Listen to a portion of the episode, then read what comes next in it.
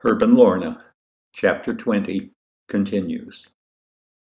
When her cancer was diagnosed, Lorna told no one.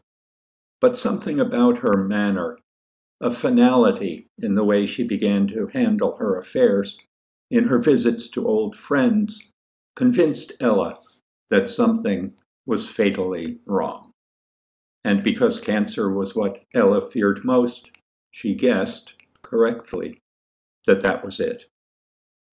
Mark and Margot and Martha visited Lorna. Ella had told them what she feared and made them promise not to betray to Lorna in any way what she had told them. They found themselves, against their wills, looking for and finding signs that Lorna was weakening. Was she thinner? Was she fragile? Was she too tired? Was she having trouble breathing? Yes, she was. She was eager to hear their news, but it seemed that they didn't have enough news to fill the time they spent with her. Certainly not enough to fill the hollow in the house. The news they brought was gone too soon, like firewood that's too dry. After an hour or so, Lorna began to drift into reminiscence.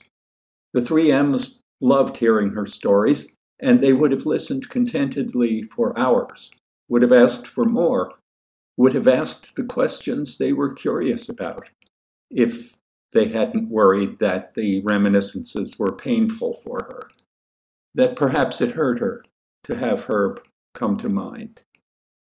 The truth was that Herb was always on her mind, and that reminiscing about him was more pleasant than painful. Not having him with her was what hurt her. Remembering him didn't hurt her at all. Mark drove to the Gilded Peacock and brought back cartons of chicken chow mein. While they ate, Lorna recalled their visit to Punta Kashazuda and the fricasseed chicken dinner at which Margot had announced their engagement. When Lorna began talking about that dinner, she sat up straighter, and her spirit seemed to return to her. Soon she was even laughing. This wasn't just the feeble laughter she'd managed earlier in the evening, but real laughter.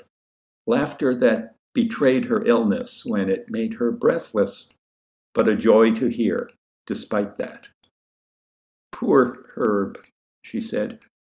I remember the way he tried to go on with the speech he'd practiced and give you the gift we'd made.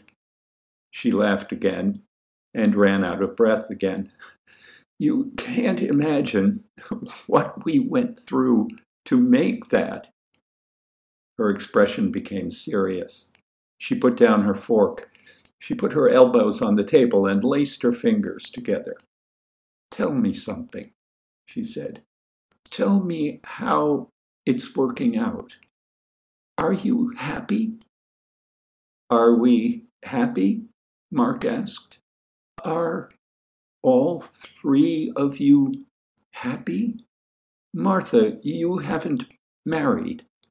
I wonder, I wonder if I know why.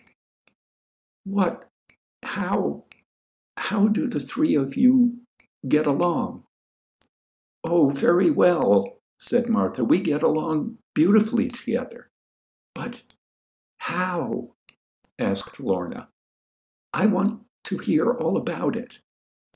Well, said Mark, sheepishly, looking into his plate, you remember the night when you told Herb and me that you three were in love, don't you? Of course, said Mark. You told us everything then. I was a little drunk. You're a little drunk now, aren't you? Just a little. I'll tell, said Margot. Me too, said Martha. Together, the three of them managed to tell Lorna what sort of life had evolved for them. Shyness, coupled with the youthful assumption that the experiences of the old have been too limited for them to understand young lust, kept them from telling her quite everything. But they told her most of it